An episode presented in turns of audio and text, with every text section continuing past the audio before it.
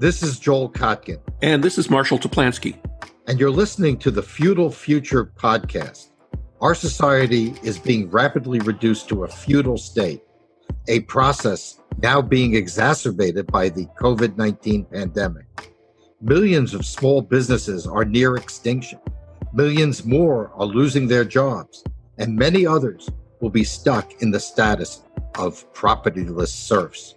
The big winners have been the expert class of the clerisy, and most of all, the tech oligarchs, who benefit as people rely more on algorithms than human relationships.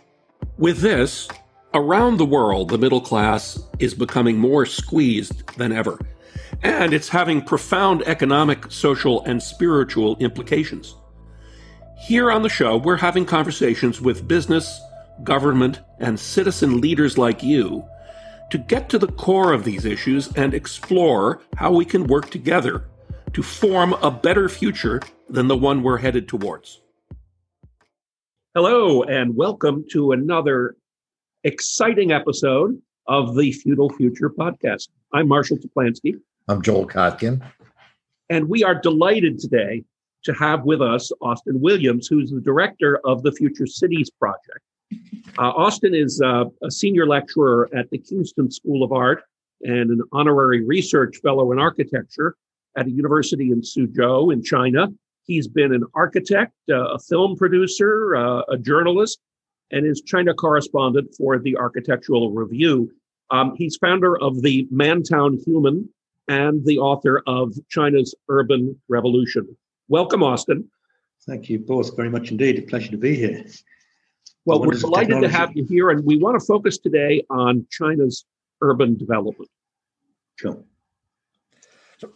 I guess really to start off, I mean, when we look at the emerging great cities of the 21st century, it would seem that several of them are going to be in China. Um, what, what, how would you describe Chinese urbanism as opposed to um, you know the urbanist uh, uh, pattern we see in the West um, well, messy, um, uh, ill thought out, hastily conceived. But I suppose you could draw the same comparison with cities in America or in the West uh, a uh, hundred years ago. So you know they're learning the same lessons, possibly learning them faster and better than than we ever did. Um, but you know, there's also the fact that um, the center, the idea of the city center or the heart of the city, all those conceptions that we always talk about in Western urban seminars, uh, seem to be slightly absent uh, in, in China. Partly because obviously the social organization of China is such that civil society doesn't really exist in the same way and form that we might imagine it to, to in the West. There is no kind of independent negotiated space. Uh, it's all pretty well uh, controlled and managed.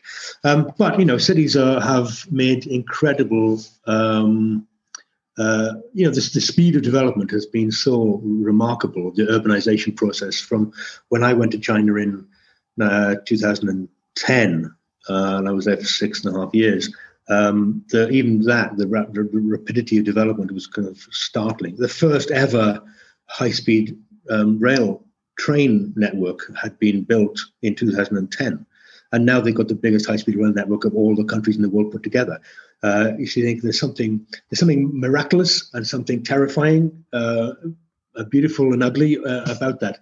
Um, and I think that that's the, the, the thing we have to kind of recognize that there's mistakes have been made along the way. So we can kind of go into, if you want to, kind of the the use of Russian planning policy in its early form, formulations within China and the mess that that made of things and the technocratic approach that they have to urban scale. But you know, you got to, as Mao said, I think you know you have to break some eggs sometimes to to make an omelette. So in the fact that they have to, they've made those mistakes, they're learning from them and rapidly kind of um, uh, developing. Uh, I think there's some fantastic potential for a lot of cities, and some of those cities may crumble and fold. But well, you know, the, the the huge migration from countryside into urban areas in China over the past three decades um, must have brought with it social pressures and lifestyle changes that were hard for ordinary Chinese people to adapt to as they're coming in. What what are the biggest pressures that you see in modern Chinese society in the cities? Well, it's difficult to analyze it in just in the way that we might have those kind of romantic notions about you know urban memories or, or memories lost in the process of urbanization. Because the mindset if you see urbanization as positive or if you see development and progress and all those kind of words that we've lost sight of maybe in the west if you see those things as positive then maybe you can accept a bit of the challenges that come with it. Uh, so you know when you say about urban migration from the rural areas that's very true. There's like uh, in the first 10 years of this century, the equivalent of the entire population of America moved into, into cities. And, and in the next 10 years, the same number will, will also move into cities. But then you look at Shenzhen. Shenzhen was a, a place which didn't exist. You know, 300,000 people living in fishing villages, and then the, a city of 15 million people built around them. You know, they didn't have to move. So I've again, before you know, and after. absolutely, absolutely. So that idea of you know there are places within Shenzhen, uh, Baishizhou, and those little places which are effectively still villages which are trying, struggling to maintain a certain village identity, but they still recognize that the development, the progress, the um, the um, escape from poverty, the full bellies that will come from maybe engaging in the city and its its progress uh, and dynamic is better than staying in their in their hovels. So they still have that mentality. That said, I think there is a, a moment happening in some of the other cities, maybe Beijing, where there is a recognition that the speed and development now really has to change. So because it's been done so fast, urban scale is monstrous. Uh, there's incredibly ugly streets. It's traffic congested and polluted and everything, and people are beginning to move out. That development of the middle class, as we would call it in the West, uh, has led to a certain kind of anxiety in the sense that there could be a better development. So now China is thinking about urban parks in the same way that maybe you know Olmsted uh, uh, Daniel Burnham did, you know, maybe 100 years ago. So that is now starting to encroach a little bit more on the urban mentality within China, which they didn't have time for, you know, 20 years ago. It was about build, build, build, build a new country, build a new a new economy. So now they've reached that kind of um, that stage in the curve where but they think about, about humanity. But you mentioned the lack of civic culture, which is you know scary. Um, even if you make changes, um, are those changes going to be what people really want, or are they really changes that are more um, serve the economic and political interests at the top. Well, everything is done to serve the party, Joe. Right. You know I mean? The, so it's not even about China. It's the party. So it's the defense of the party. So whenever you hear about people designing harmonious cities, you know, harmony means uh, social quietude or whatever it mm. might be, just so you don't have any upset. I mean, it's very the famous example uh, of the, I think you mentioned in your book actually, Joel, the, the Marxist Party or the Marxist Society in Beijing, who was closed down because they were starting to mobilize independently and start to think critically. Uh, you can't have that. So the Chinese state always kind of lets things out, you know, starts to develop, maybe is a bit freer, starts to allow free thinking and a little bit of you know, critical engagement with ideas. And then if it goes just that bit too far, you know, you you can rein it back in again. So it's it. So the maintenance of the party and the maintenance of this of these um, social harmony of the state is fundamental. How far they can go while still maintaining that without breaking it is is the, you know the sixty four million dollar question. Um, is is what's happening in Hong Kong illustrative of what could be happening elsewhere? Uh, yeah, but it makes you wonder what's happening in Hong Kong. You know, if if you think Hong Kong is a is a dynamic hotbed of protest, or you think it's an incredibly efficient clampdown, um, I'd probably go with the latter. You know, they're getting away with it. It's remarkable that they've done that uh, to a to a pretty fundamental democracy. Um, so it's a warning to Chinese people, and also when you actually when there's been surveys done within uh, Guangzhou, within Shenzhen, and that kind of area about Hong Kong, whereas you know, five years ago, the ambition was always to, to travel to Hong Kong to see a little bit of what life in the West could bring. Now people are much more afraid of Hong Kong, much more worried, much more happy to see the clampdown because it's destabilizing what's going on in, in Shenzhen. So it's a it's a fascinating country for social stability and how they manage it without complete un, uh, unrest. Partly because there's no there's no structure to have unrest. Well, and, and, speaking of how they manage it, the whole hukou system is really critical for being able to move people to wherever the the planners want them to be. Is that um, are we seeing any strains in that? Is that as especially as we build these uh, larger inland urban areas um, that people may not have kind of like a immediate desire to go to? Uh, how important is um, how important is the hukou system to be able to make the whole thing work? Well, a hukou is always, you know, taken under advisement. It's always kind of um, having some of the rough edges knocked off it, so it's a little bit unrecognizable to what it was 50 years ago. But you know, it's an absolute disgrace for uh, freedom, freedom of movement. There is no, there is no freedom of movement, even though you go to China and you can get on any train you want to, but you can't settle I mean, I, I, if I might say for some of your listeners, just in case they don't know what a hukou system is, it's Please. effectively it's, it's an internal passport, effectively. Right. So if you're born in the countryside, or if your parents are born in the countryside, you get given this status which says you're a rural dweller. And from the good old days, that meant that you had uh, kind of ownership, inverted commas, to the land. That whatever you grew was yours. So you were a you were a rural citizen uh, if you were born in the city, you had a, a, certificate which said that you were a city dweller, which meant you didn't own the land at all, um, but you had access to services and healthcare and free education, which the, which the rural dwellers didn't have. And there was always that kind of disparity. So if a rural dweller wants to come to the city, that's fair enough in some ways now. It wasn't 25 years ago, but now you can.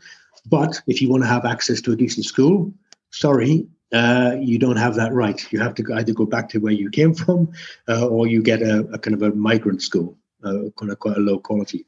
But what's what's interesting um, in some ways is the fact that sometimes those hukous can be given and taken away at random. So sometimes when you see these classifications of urban development and your new cities or new towns being developed, sometimes that's simply because They've taken the rural hukou of people living in an area and given them an urban hukou, which makes them urban dwellers, which makes that area suddenly urban.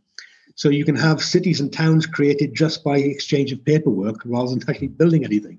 So uh, you know, it's all game playing in China. You know what I mean? It's made, a lot of it's for the Western um, perception as much as kind of internal. But yeah, it's uh, there's lots of funny little things like that going on in China all the time. But are we seeing an emergence of a, if you will, not to use the old phrase, new urbanism, but a, a different kind of urbanism, particularly, uh, um, you know, I read a lot of Chinese science fiction and, um, you know, their vision of this future is so, you know, completely controlled and, and the, the you know, other words, in, in the West, it strikes me that our cities, you know, San Francisco, LA, London, Paris, are increasingly chaotic and and somewhat dangerous in parts. Um, is China using um, Marshall's a, does a lot of work in artificial intelligence? Is is uh, is this something that we have to be watching? Is this how our cities may end up being monitored? And and how successful has it been so far? Oh, it's remarkable in China. I mean, I was driving with a friend in Suzhou in Jiangsu province, and um, this must, must have been maybe two and a half years ago, three years ago. Uh, he was driving, I was in the passenger seat. He kind of ran a red light or he went over the speed limit. I can't remember what it was. He went through it. There was a ping on his phone, and he'd just been charged uh, $75 taken directly from his bank account. Um, facial, facial recognition straight away through the system. And you think, how wonderful and how terrible. You know what I mean? And that's that mm. kind of sums up the, the um, contradictions of China. So yes, I mean, there's monitoring gone crazy if you put a foot wrong. Um, I mean, the whole coronavirus pandemic has actually legitimated in many Western eyes that idea about what the, the use and benefits of state monitoring. So, you know, it, it will be coming to a town near you, I'm, I'm fairly sure. But that facial recognition or actually having your medical records on your phone, which show green, if you want to get into a shop or a bank or get on a train, you have to show your mobile phone. And if it shows the wrong color, you ain't allowed on. If you've have done petty misdemeanors, you can be disallowed from traveling on a train for up to six months, you know, whatever. You know, so it's an incredibly authoritarian system. The fact that we're in a coronavirus pandemic where authoritarianism seems to be the order of the day, it seems to be, you know, a little bit more acceptable. Um, but hopefully civil liberties will out and people will recognize the uh, nefariousness of it all. I'm I've been following a lot of the news from China about what appears to be kind of a um, clamping down on wealthy outliers like the Jack Ma's of the world, who um, were originally kind of the exemplars of Chinese success, but now may be a um, you know a nail that sticks up that needs to be pounded down.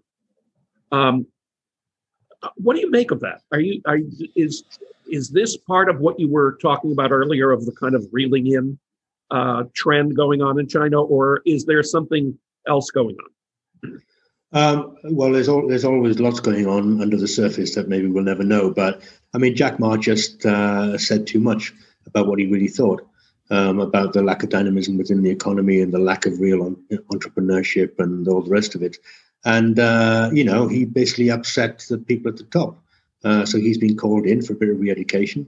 Uh, we might see him minus a few fingernails in a couple of months' time, and uh, you know he'll he'll apologize. It's that kind of old Maoist idea of of um, public apology as well, which is uh, quite remarkable. And again, actually coming to a university near you too. Yes, I think I think it's already there. yeah, yeah, exactly, exactly. But you know that that idea that you have to stand up and say, "I'm really sorry for having the audacity to have independent thought." Um, and critical opinions, uh, and I won't do it again.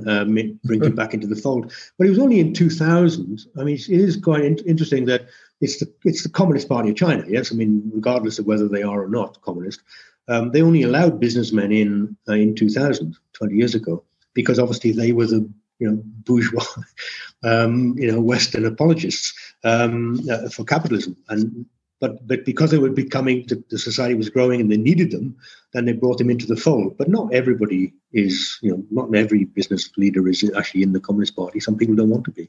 Um, so yeah, the, the, the the state will kind of clamp down on on outliers, but also it will obviously needs to allow them to flex their muscles a little bit. But you know, you can't become too powerful. It's, I mean, since I mentioned uh, Suzhou and Jiangsu province, Suzhou was a very early city development uh, with Hangzhou, and it became a very powerful historic kind of city. And it's retained that level of wealth. It's a very, very wealthy city with you know Fortune 500 companies now investing there and everything.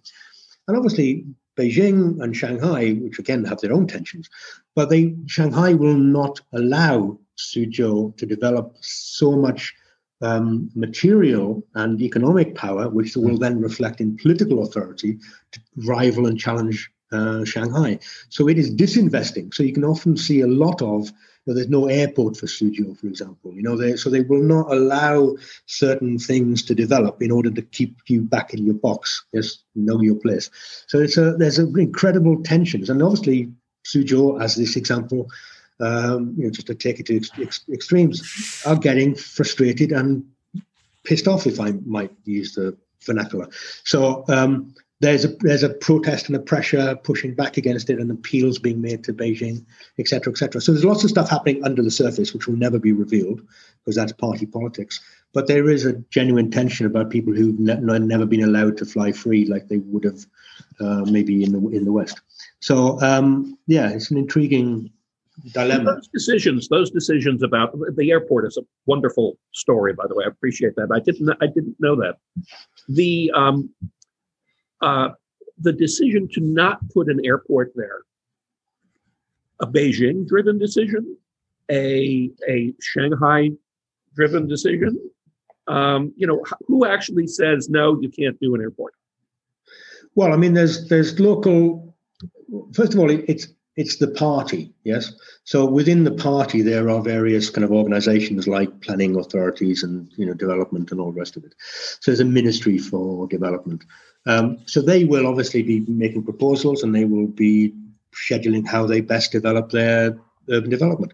But so it's kind of a, it's a it's a hidden thing. I mean, I've been to a couple of Communist Party planning meetings within Shanghai, where the majority of the time is taken with fantastically intelligent um, party apparatchiks who you know, I've got 25 degrees from Yale and Berkeley and goodness knows where, who come back and say we really, you know, we really still need to learn from Western urban development models.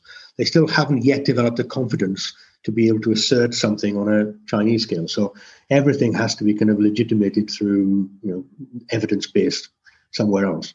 Um, but in terms of Suzhou, the, the example of Suzhou, which is a historic, you know, UNESCO heritage city, but then they built SIP, Suzhou Industrial Park, or Suzhou Singapore Industrial Park, as it was funded by Singapore, um, which is now the equivalent. So it's gone from a three million person city to a seven, eight million person city. Um, the, the the story goes, which I think is true, is that actually Singapore were coming into China to look at where they could invest, what cities they could invest in, and they went to Nanjing and they went all around that area, and uh, Suzhou was being overlooked in that way I was just describing, that they weren't really allowed to to, to look at Suzhou. But on the way back, as the Singaporean, no, the Singaporeans wanted to invest in um, the uh, East Bank of, of Shanghai. But Shanghai sensibly thought, oh, we'll keep hold of that one. Yes. Um, but anyway, as the Singaporeans were leaving, apparently the uh, the mayor of Suzhou sent out like an emissary to waylay them, like a highwayman, stopping them on the road and saying, actually, we've got all this agricultural land in this fantastic area slot. We could do wonders with it. Just get rid of all the agricultural people, and we could build a new city for you and the Singaporeans were sold on it. So there was this kind of underhand politicking that went on, um, and you know the rest is history. I don't know what happened to the mayor mind; he got moved. So I haven't followed very interesting. It's, it's, it's kind of half central planning and half chamber of commerce uh, you know. yeah, yeah, uh, and half, uh, you know, just just um, uh, negotiating and, uh, uh, yep. and trying to work out deals on the side. Deal, right? That's but it, you know, when on the one hand, uh, it would seem to me that we we have much to be to learn from China, but on the other hand, um, when I've been there, I've been astounded how incredibly inhuman the scale is. Um, you know you walk around the the parts of beijing where um, it's one high rise building after another. There's nobody on the street. Um, and then what's interesting is when you go to the old concessions like in tianjin you go to the french concession and all of a sudden it's lively. It's two three story buildings you know diverse architecture is, is there any kind of rebellion against the kind of kind of city that's being developed. It's like China strikes me as like increasingly like Hudson Yards on steroids. uh, yes, I mean there's there's a lot of protest, and it's a bit it's a bit like you know the Communist Party up until the 2000 mid 2000s were made up of engineers. They were all the all the kind of the party officials were engineers because it was an engineering project. You had to build a new new country. Um, now most of the Politburo are made up of kind of social scientists, God help us. Mm. Um, you know, but because they're doing a little bit more kind of soft science, soft sell. Um, so there is that kind of shift which has happened, you know, since 1999, whatever. You know, in the, in the in the new millennium, there's been a movement to recognise that there's still a requirement to build and you know build fast and house people and uh, develop the economy, while at the same time recognizing that there's a, there's a little bit of inhumanity uh, happening there. So when you look down in Shenzhen is a really good example because it's near to Hong Kong, um, because it's near to kind of the Asian um, dynamic economies. There's been a bit of an incorporation of some of that architecture. So you know you you have different roof heights. You have a little bit of you know topography built into the buildings themselves. Uh, and the streets are wider and narrower and all the rest of it. You know, you go to the north of China and it's that kind of plot line, south right. facing, that's what you're going to get. Um, so there's a little bit of experimentation which is allowed in Shenzhen. I mean, remember, Shenzhen is where Deng Xiaoping went in 1992 to talk about the opening up of the country because it was so far away from Beijing that he thought he could get rid of the, you know, the bureaucrats having a go at him by coming right to the very south and, and opening up the economy. Um, so there's experiments happening all over the country, and there's an, there's a, a certain concern amongst the, the, central party state that they might be losing control of some of these areas and the, the influence that they're getting through their own dynamic. But I think that the, the, the sense of architectural schools and the number of architectural graduates now coming out of schools and urbanism is becoming very popular. Um, like 10 years ago when I went to China, there were not that many architecture schools, but they were all called engineering schools because uh, you, you, know, you went in there, you never chose to go to study architecture because your parents told you what you were going to study. But the idea that you were going to be an architect, but it was an engineering project. Now they've started to allow a little bit more. You know, you can now study literature or art or theater in China. That was unheard of 10 years ago, right? So uh, that opening up of creativity, which, as we said earlier, has its own problems of creative thinking, um, is beginning to have an influence. So more people are now, especially having studied in America or the West and gone back to China and seen the possibilities of small scale urban interventions, are beginning to look more locally at building pocket parks, you know, all those kind of William H. Whyte stuff from 50 years ago um, is now coming into China. And on top of that, the Chinese state has recognized what Marshall was saying, which is that so many people have migrated from the countryside, which is kind of congesting the cities, that they are, in typical Chinese fashion, they're forcibly pushing them back into the countryside, while at the same time talking about countryside redevelopment so there's a lot more architects now who are building in the country, building you know really nice architecture, but on rural scale. Whether that's a, whether that's a defeat for the idea of you know building a better world, or whether that's you know nice nuanced kind of architecture is for you to decide. Or whether or not we have to look forward to uh, China 2.0 20 years from now. That's a softer, more more humanitarian driven uh, uh, face to it. But let, let, me just, you know, one last thing I wanted to get into, which is what I've noticed in East Asia in general, and uh, a lot of work I've done in Singapore and uh, even more so in China. When you talk to young people, they don't want to have kids. The the environment that's being developed, and this is something that I think no one has figured out yet, which is if you force people into small spaces and if you force them to live in this uh, you know very hyper competitive high density environment they're not going to have children. Um, has anyone thought about that? I mean because long term it would seem to me china's biggest crisis is demographic. Uh, yeah i mean they've thought about obviously they, they got rid of the one child policy for that very reason um, to encourage people to have kids. But of course because you know it's in, inculcated that you shouldn't that it was a criminal thing to do uh, plus people were beginning to get worried about the economy and their jobs in the recession in 2008. Very few people took up took up on it. I mean, ironically, they've also had a counter position with the Uyghurs, where the Uyghurs were allowed to have many children uh, until the 2000s, in which they've been stopped uh, and forced to have one. So there's this kind of weird thing going on within the within the races within China. But yeah, there's but it's it's also part of that you know progressive, if you excuse the phrase, development of society, like in the West, where, you know, maybe in the past, in the feudal era, you know, you would have had a big family because that's the way it worked, and you safeguarded each other and you look after each other and all the rest of it. And then as society developed and you had, you could have more autonomy, that you then didn't rely on all those old familial ways of looking after your grandmother in the back bedroom that you thought, actually, I'll buy her a flat and I'll go and live on my own, thank you very much, and have a party.